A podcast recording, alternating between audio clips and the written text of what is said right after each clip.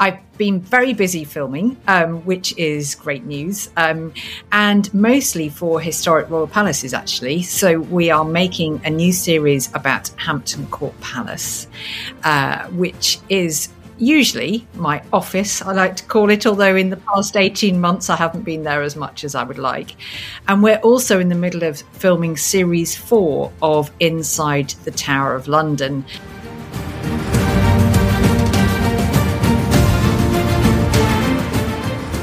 Was Tracy Borman, who's taking time out of her very busy schedule to join us to speak about her new book, Crown and Scepter. And she'll also let us know why now is the perfect time to be having this discussion.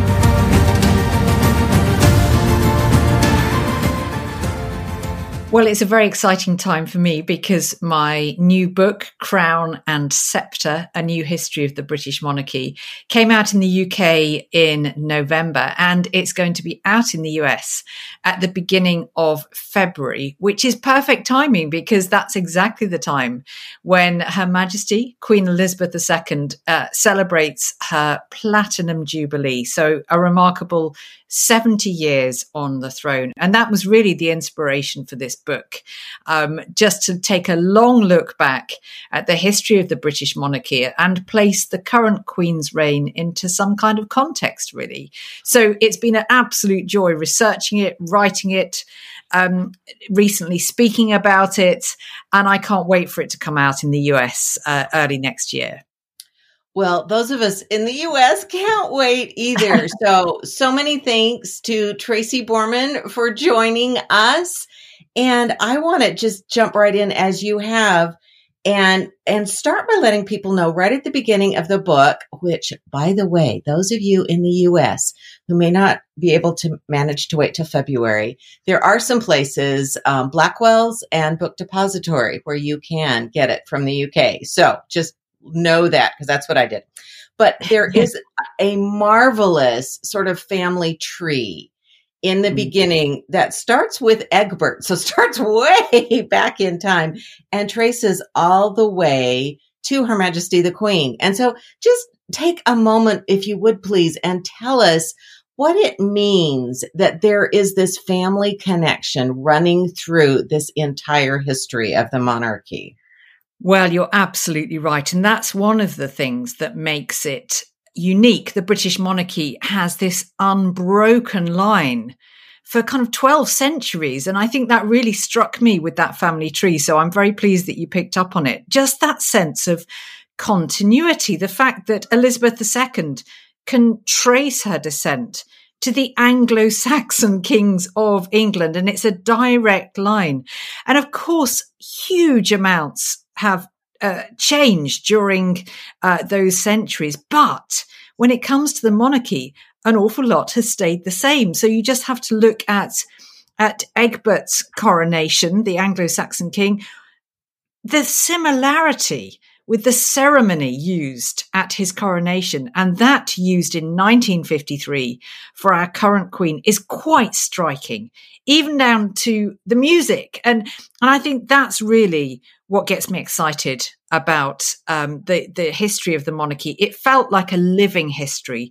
The more I was researching it, the more I realized actually you only have to look at, at much of the ceremony surrounding the crown today to actually see history you know in the making and as it would have been centuries before uh, so that for me was a real shivers down the spine moment i guess um, as a historian just you've got to whether you love or loathe the monarchy you've got to respect that history uh, uh, and and that sense of continuity that it has provided. Uh, it really is quite remarkable. Well that's a great point and i know um, a few years ago when i was able to take a tour of westminster and they showed us for the opening of parliament where the door is shut and the knock with the black rod knocks on the door um, and the monarch is allowed to come in and deliver the address and all of those steps mm. that are mm. still enacted or carried out today for the opening of parliament um, exactly and way- just the, those little details you know mm-hmm. that as you say that they've been employed for hundreds of years and you might say it's, it's all empty and, and meaningless, but it does have meaning. It is rooted in history. And, you know, so many times, know you, you must be the same. You, you, wish you could be a fly on the wall back at, say, mm-hmm. the court of Henry VIII or whatever it might be. And these moments, these moments of ceremony give us that perspective. You, when you know that something has remained pretty much unchanged for centuries and it's still happening today, I think that's a real gift.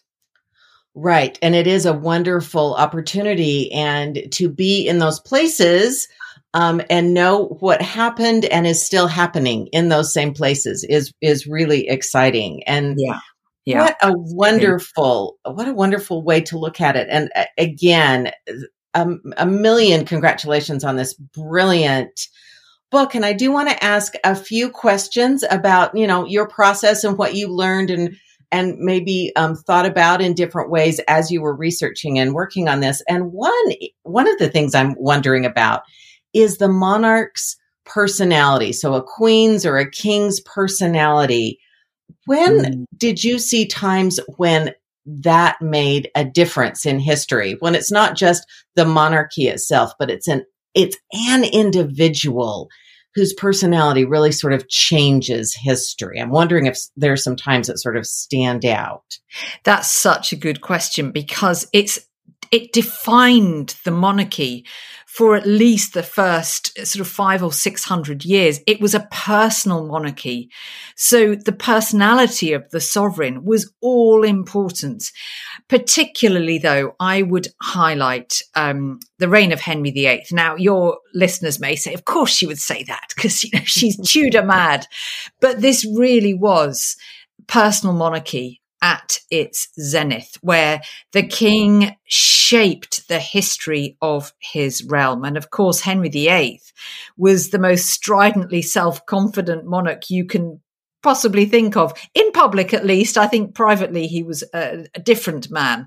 But in public he was shaping the identity not just of the monarchy but of england. He appointed himself supreme head of a new separate Church of England, uh, breaking from Roman Catholic Europe, which was a huge step. We all get a bit obsessed with Brexit today, but Henry did it 500 years ago. And this was personal monarchy at its height.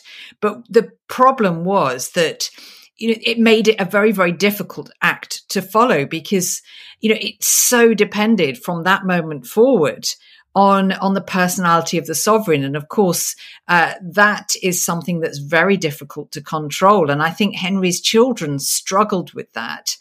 But the child who did best and who emulated and i would say improved on it uh, was elizabeth who has long been uh, the sovereign i have most admired. She is still my top monarch um, and and she really was another shining example of personal monarchy um, but I think she was also a great pragmatist, and I think she'd learned from the mistakes of her father and of her predecessors.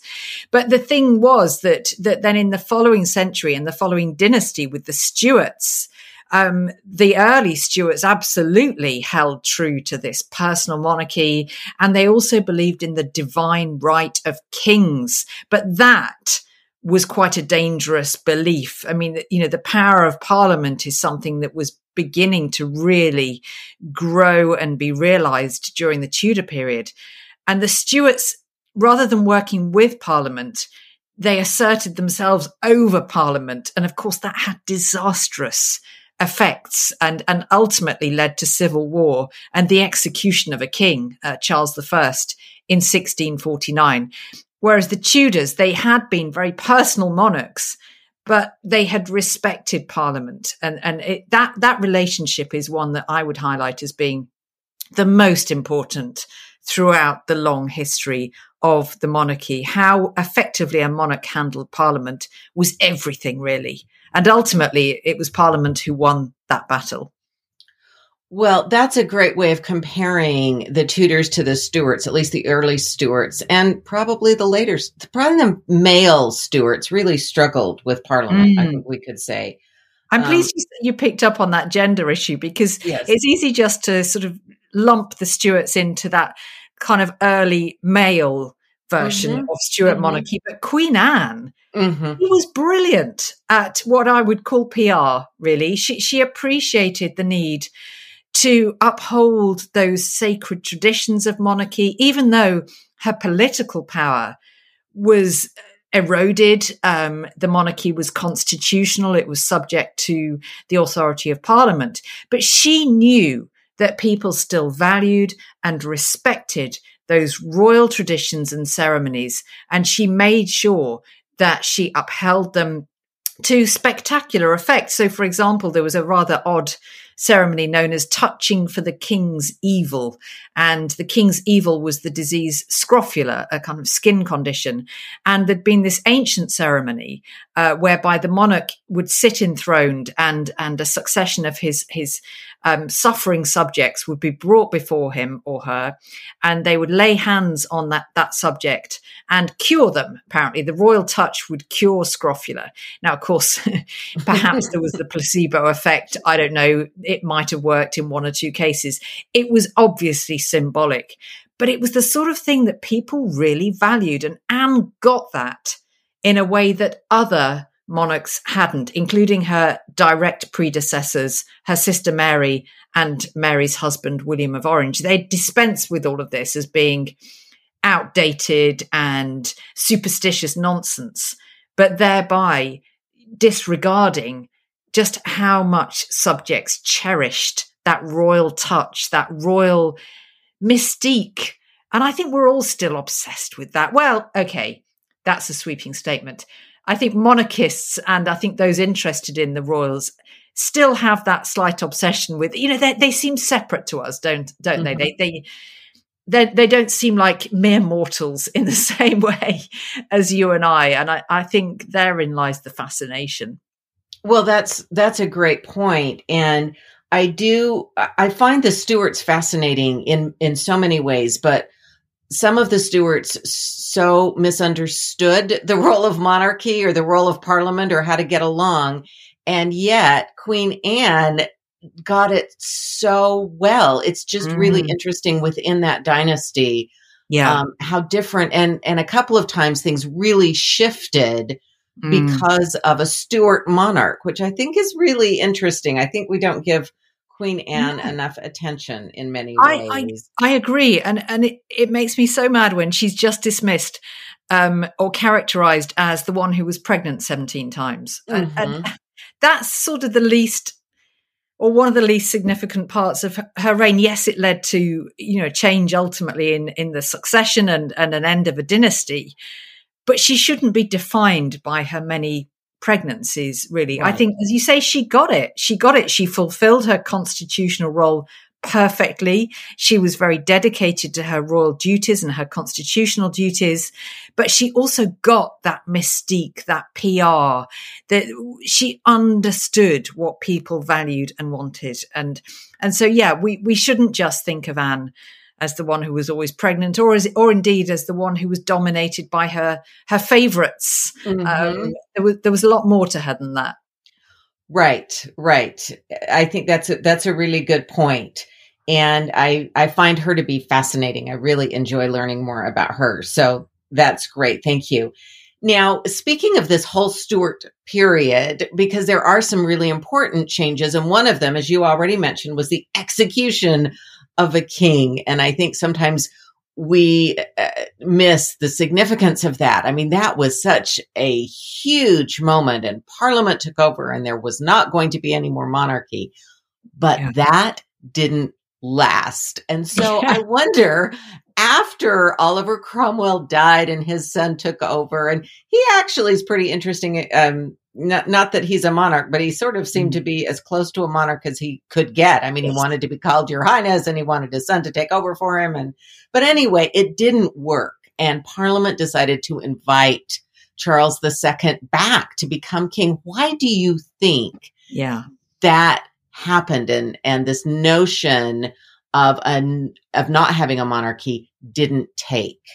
It is so interesting, isn't it? Um, that you know this this was a real opportunity. That this it was a turning point in in british history. We were going to be a commonwealth and and we'd got rid of a, a monarch that was a very drastic step to, to you know to execute an anointed king. And and that should have been the end of the story and the beginning of the story of centuries of commonwealth. Now i'm going to draw a comparison here because um here in london for the millennium if you can cast your minds back to the millennium uh, we uh, we built this dome and uh, it's now the o2 center and it houses concerts and it's become a success but in the millennium there was a huge focus on building this dome. This was going to be the big statement piece for the millennium.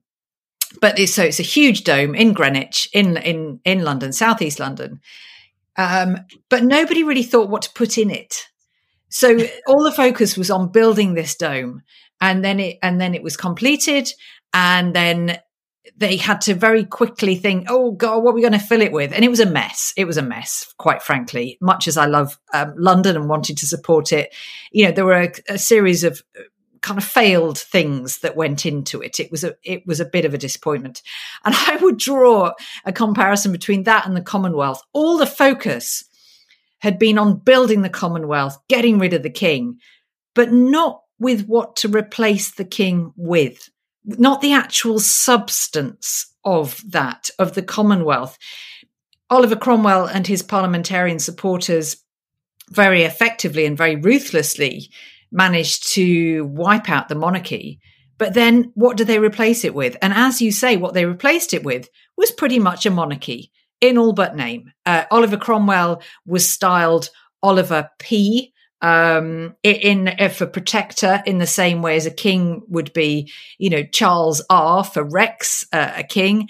He was served as a king. He was offered the crown. He did turn it down, but but you know, and as you say, then it, it almost became hereditary. It passed to his ineffectual son Richard, and so it it basically completely mirrored the monarchy. And it's it's almost there is a real sense that they just hadn't thought through okay, we're going to get through, uh, get rid of the king. What are we going to replace him with? And that's the bit they hadn't thought through. And I think if they had thought it through better, if they had focused on the after and, and what was going to come after the monarchy, then perhaps we wouldn't have had the restoration and Charles II coming to the throne in 1660 and, and Parliament inviting back uh, the monarchy I don't think we'd have had that actually. So I'm deeply grateful that, that actually it did fail because as a royal historian, we'd have missed out on another 400 years almost of, of royal history if they had got their act together.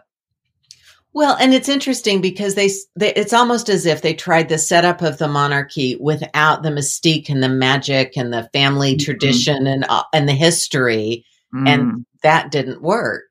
So exactly. They- I think they dismissed that as being irrelevant. Um, a later commentator described all of that kind of thing as as froth and saccharin. You know, it's, it's all just it's meaningless. Um, anybody who believes in all of that, you know, clearly that they they need their head examining. They underestimated the power of all of that and how much people valued it. Uh, and so it was a sort of empty crown that they gave them. They gave them a, a leader in Oliver Cromwell and then, then his son. Um, but it wasn't enough just to have a sort of political leader with none of the mystique, none of the sense of the God given power. Now that is crucial in this God fearing age. Uh, then to have a monarch who God has appointed and all of that is reinforced at the coronation with the with the anointing, um, and that really mattered to people. The idea that you know God has put this person on the throne, and then of course that was all lost because Oliver Cromwell hadn't been appointed by God; he, would executed a king. Um, so, so that sort of sense of of the sort of mystical and the religious aura surrounding the crown that was lost now. And mm-hmm. it was impossible to replace it with anything other than the son of the anointed king who'd been executed. Right. That's such a good point. And I think the crown jewels, referring to the title of your wonderful book, Crown and Scepter, which Charles II uh, insisted a time passed before his coronation so they could be recreated. So those crown jewels could be rebuilt after Cromwell and the others melted them down, which is just so horrible to think about, and took out the jewels and sold things off. He wanted yes. those jewels back. That was such an important part of Wasn't the presence it? of the monarchy. Absolutely. Is, yeah, yeah, it was such important. an important part. That symbolism after the crown jewels had been melted down by Oliver Cromwell, and that symbolism that Charles II he he got it as well. He he, he understood mm-hmm. this. Uh, throughout his reign, he he always employed kind of symbolism and and cherished the the ceremony um, that he knew was essential to the the crown, and and commissioning a dazzling new set of crown jewels. You know, that was a moment. The monarchy is back. It might have been emasculated, as one historian put it, by the the kind of terms of the Restoration, which really deprived the monarchy of political power. Uh, but but it still had that aura, it had that mystique, and that was now expressed in this glittering new set of, of coronation regalia. So that brings us to a good to another question. Um, when this restoration happened and the mystique was returned, even if the power was, you know, not the same, that's mm. a really important turning point for yeah. the monarchy, for the history of the monarchy. What other moments do you see as being turning points? Yeah. Where things maybe go in a different direction? I think again, um, I'm so pleased you've highlighted these Stuarts because again, it's the Stuart period and it's not long after the Restoration. Um, I would say it was in 1689. So um, 1688 is the Glorious Revolution, as it was called. So James II was the brother of Charles II, and he was his successor because Charles II, much as he loved the ladies and had all of these numerous illegitimate children, he didn't have a legitimate child. So the throne passed to his brother James. Now, James wasn't willing to play ball. He didn't want to be dominated by Parliament. He wasn't very pragmatic and he was a Catholic. Now, this was intolerable uh, to Parliament because um, part of the terms of inviting the monarchy back is that they wanted a Protestant monarchy, uh, not a Catholic one. Well, James II, to give him credit, you know, he's always dismissed as as this kind of tyrant. Actually, he was very, very tolerant. But the fact that personally he had Catholic beliefs was unsupportable for Parliament. So um, they invited uh, James's daughter Mary and her husband William of Orange to come and take the throne because William and Mary were devout Protestants. But actually, it was quite a small minority who did that. Quite often in history, you find this. It's it's presented as being the will of the people. Actually, it was the will of a small faction, a Protestant faction in Parliament, who invited William and Mary to take the throne and a, a, series of unfortunate events for James II meant that, that they succeeded and he fled to exile. So that was 1688, but the really pivotal moment came the following year because this is effectively when William and Mary had to sign on the dotted line. They had to sign this contract with Parliament known as the Bill of Rights. And this was the moment when Parliament made absolutely sure that from this time onwards, it was a constitutional monarchy. There would never be another tyrant on the throne. Um, the monarchy would have no political power. And also, the monarchy would be Protestant. And so that had an effect that reverberated down the centuries and and it really brought an end to the Stuarts because we mentioned um, Queen Anne, the last of the Stuarts. She didn't have any children. Now you could say that the throne could have gone back to James II and his descendants. He had sons, they had sons, but the problem was they were all Catholic. So the Bill of Rights, having said that it had to be a Protestant monarch, um, ensured that we went from the Stuarts to the Hanoverians, which was the next best thing. The electors of Hanover, um, Sophia Dorothy, sorry, Sophia, the electress of Hanover, was descended from James First, so and she was Protestant. So there was this kind of sideways move. The monarchy went uh, from this quite strong bloodline to a watered down bloodline, I think it's fair to say, all thanks to the Bill of Rights in 1689. And, and, you know, they're still on the throne. Our, our royal family today still has this, this very strong German uh, kind of heritage, all thanks to, to that moment. Right. And and that brings us a, a great way to the creation of the House of Windsor, which is mm. actually a renaming of some of the descendants of the Hanoverians. So, yes. So, can you talk to us a little bit about that? Because yeah. the Windsors are on the throne now, but as you say, they're really part of another dynasty. They are. That was a bit of rebranding on the part of the mm. crown, um, because it was the house of of Saxe Coburg Gotha, you know, very, very German sounding mm-hmm. house, which was a problem when we had World War One. Um, and and obviously we were at war with Germany, and the royal family came in for a lot of criticism, thanks to uh, its its very strong German characteristics and the fact that the monarch, for you know the past couple of centuries, had married a German bride. It had a German name. So George V decided to put this to right. Um, he was very very conscious that the monarchy had a role to play in the sort of war effort.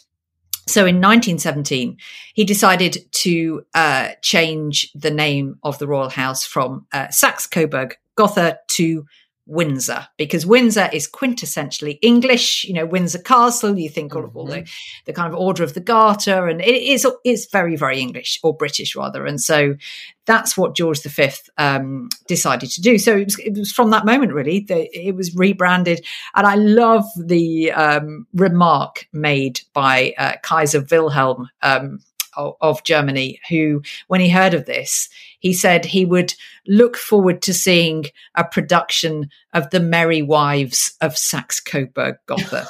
oh, that's pretty good. yeah, that's not bad as a comeback. well, he he shared Queen Victoria as their ancestor. I mean, yes, know, really um, is at the helm when she's grandmother of oh. Europe. I mean, just a, a, extraordinary. Nine children she had, uh, 42 grandchildren, and 87 great grandchildren. And she made sure to marry her children and their children, their children into the royal families of Europe. So it was with good reason that she was called the grandmother of Europe. Pretty much everybody mm-hmm. was related to Victoria. Yes, and there are some of images of those families, and I think of George the Fifth and the Czar, and how much they looked like each other, and yes, tragic way all that played out because they were so closely related.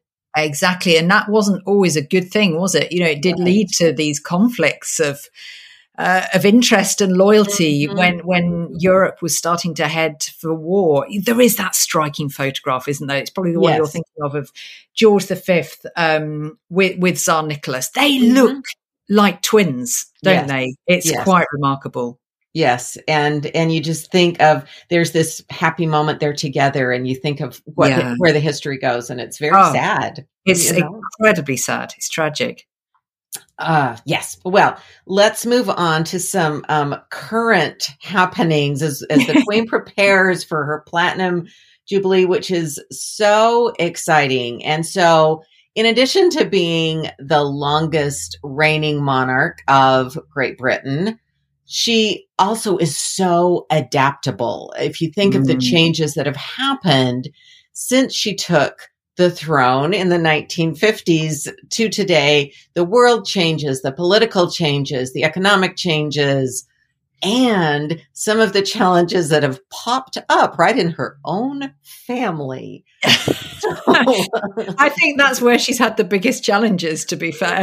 yes. So, how has she managed to remain such a beloved figure. And when I hear mm-hmm. people talk about, oh, we've had enough of the monarchy, but after the queen, I mean, everyone seems to think, don't touch the queen. Yes. Even those calling, you know, for a whole rethinking just really seem to admire, respect, oh. adore in many cases the queen. How has she managed that over you all these years? So right. How has she managed that? And and because I have talked to lots of Republicans um, over the years. My husband is a rampant Republican. he thinks we should just get rid of the, the monarchy. Um, but he and every other person of that point of view agree that um, the Queen is great. So, as you say, it's like let's look beyond the Queen. They all love the even even those who hate the monarchy, they love the Queen or they respect her. And I think that's the thing. She has been a constant, and she has provided that valuable sense of continuity in a rapidly changing, often frightening world. And I think what people respect about the Queen is her dedication to duty. Now, that is something I think she inherited from her father. She learned from her father, George VI, who took the throne out of duty when his brother, Edward VIII, abdicated. And so duty has been the watchword of our Queen's reign. And compare her to Queen Victoria. So obviously they, they both lost beloved uh, consorts, beloved husbands. Um, but when Victoria lost Albert, she gave up her public royal duties for more than a decade. When the Queen earlier this year lost uh, Prince Philip, she was back at her duties after four days. And, and I think you can't help but respect that. That this is a woman in her mid nineties. And yes, she has recently had to to kind of cede some of her duties uh, to her son Charles and her grandson William but to still be doing any duties at all, you know, right, is is quite amazing. And and I think duty has been the defining characteristic of her reign, and I think that's why she commands so much respect and so much affection.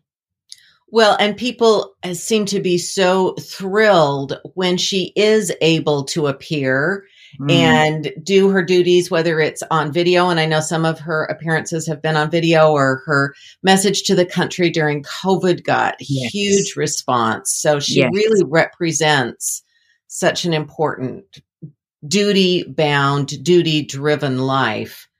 Um, exactly. She really does. And I, I, think people really still value that. And and that's what I was thinking when when you mentioned the pandemic there. Um, it is a frightening it is a frightening world, um, and um, just that reassurance that that she's been able to give. It's the same reassurance that her her father uh, was able to give during World War II and George V before him during the First World War. Just that sense of of comfort of um, there are some things that don't change, and I think I think we all need a bit of a sense of that sometimes. Right, right. And it reminds me as well of the Queen's mother, also named Queen Elizabeth. Mm. And during World War II, how she so publicly stayed in London and made that proclamation that the children wouldn't leave unless she did, and yes. she wouldn't leave unless the king did, and the king would not leave under any yes. circumstances whatsoever. Yes. Yes. So yes, wonderful. And Isn't then it? She went and visited the areas that had been bombed and you know hitler considered her the most dangerous woman in europe to his yeah. goals yeah that sense of what she represented what the family represented yeah. in difficult times i think is is so powerful and i think the queen the current queen certainly gets that from both parents and that's really so yeah. wonderful. That's such a good point, actually. It's, yeah, certainly, as I mentioned from her father, but her mother too. And, and she was a trooper for once want of a better word i mean she really was and and actually you know she, she, said that famous sort of line about being glad when buckingham palace was was bombed so that she could mm-hmm. look the east end of london in the face um, mm-hmm. you know mm-hmm. the, the, area that was worst hit by the by the blitz and yeah, talk about blitz spirit. Uh, she had it in abundance, and so so what what role models really for the Queen? There's little wonder that she is still dedicated to her duties uh, in her mid nineties. Yes, and and what yes, such a, a, remarkable legacy she has, and she has carried out on her own. Mm, mm, which, absolutely which makes me wonder what you think, if this is a fair question, maybe not, but what do you think the monarchy will look like over the next 10 to 20 years?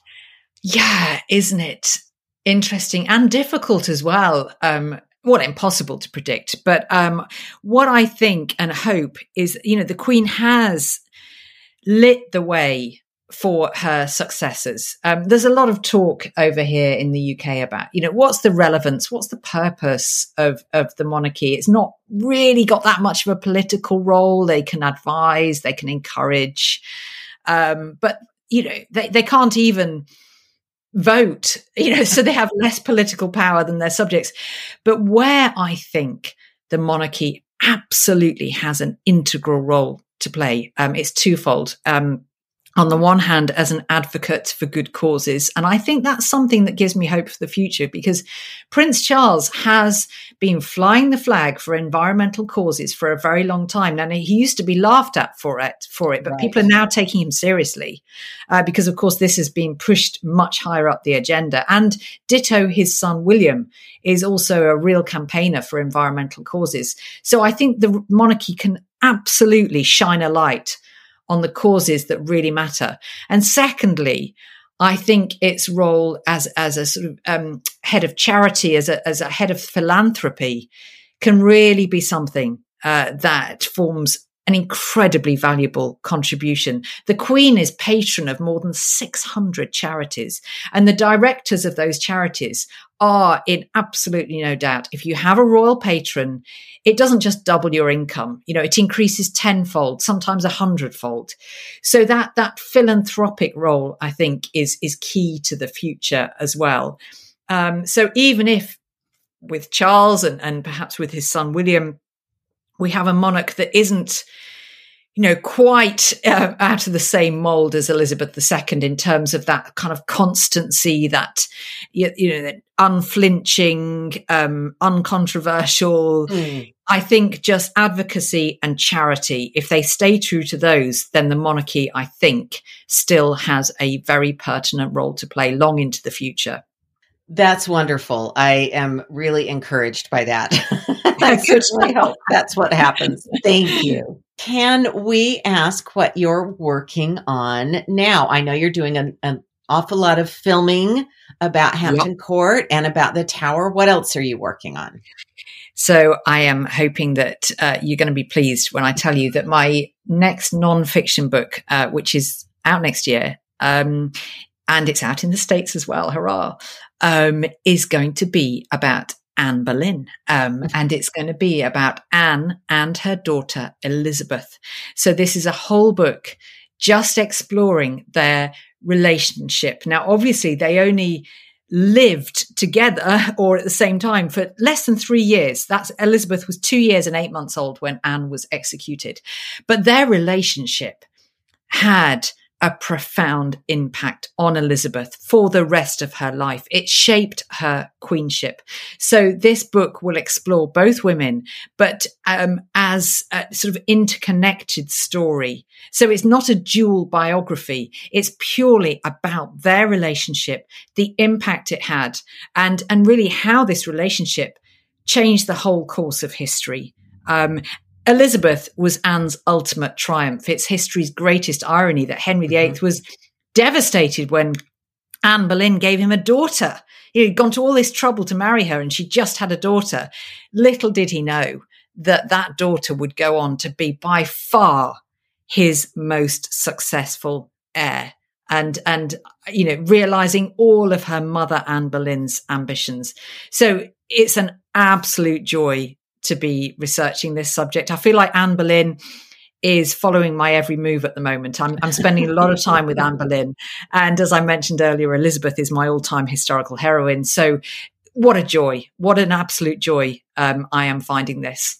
Well, I had heard that before. And so I am thrilled and eager for any any mention of this upcoming book. So thank you for letting us know about that. That's so exciting. And I cannot wait. so I'm thrilled. I'm thrilled. Oh, thank you. Now, and obviously, I would love to come back and talk to you about it once it's out. oh, good. I was just going to ask. So, so now a reminder to everyone as we're waiting for the new book that we do have this marvelous book right now, Crown and Scepter, out soon in the States, out in February, which is the month that the Queen will celebrate her Platinum Jubilee. So it could not be more timely. But if um, you're just too impatient, again, you can reach out to some British publishers for Crown and Scepter. Now, I believe that the audio version will be out in the States around that same time. And mm-hmm. did I hear correctly that you are reading the audio version?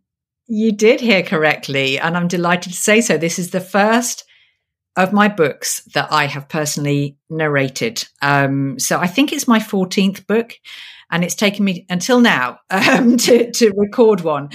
And I was quite daunted about it. I mean, quite apart from anything else, it's it's a long book, and so you know, kind of just under 500 pages. And so, um, but I loved it. I loved doing that narration myself. It was a real privilege, and I saw the book in a different light because usually you know, you see it on screen, you're fed up at the sight of it by the time you've finally finished it.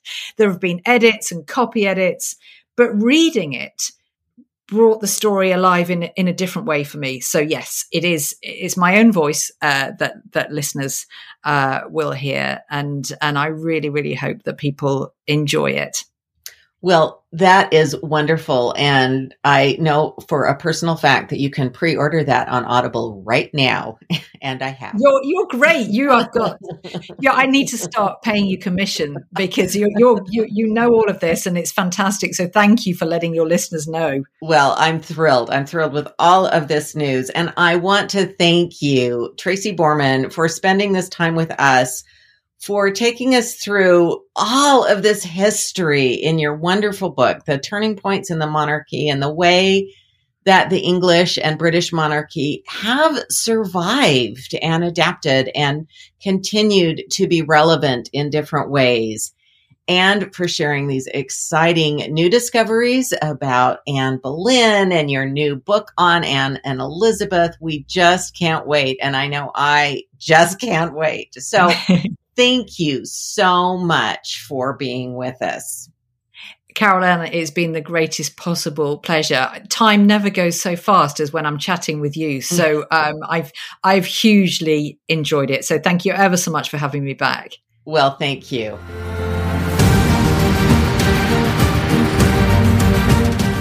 Thank you so much to Tracy Borman for joining us and sharing so many wonderful stories about history, about the monarchy, all the way from William the Conqueror to Her Majesty the Queen. My mom always told me to try and make January a month of favorites, and we are off to a great start. Thank you so much for listening, and let's keep shaking up history together.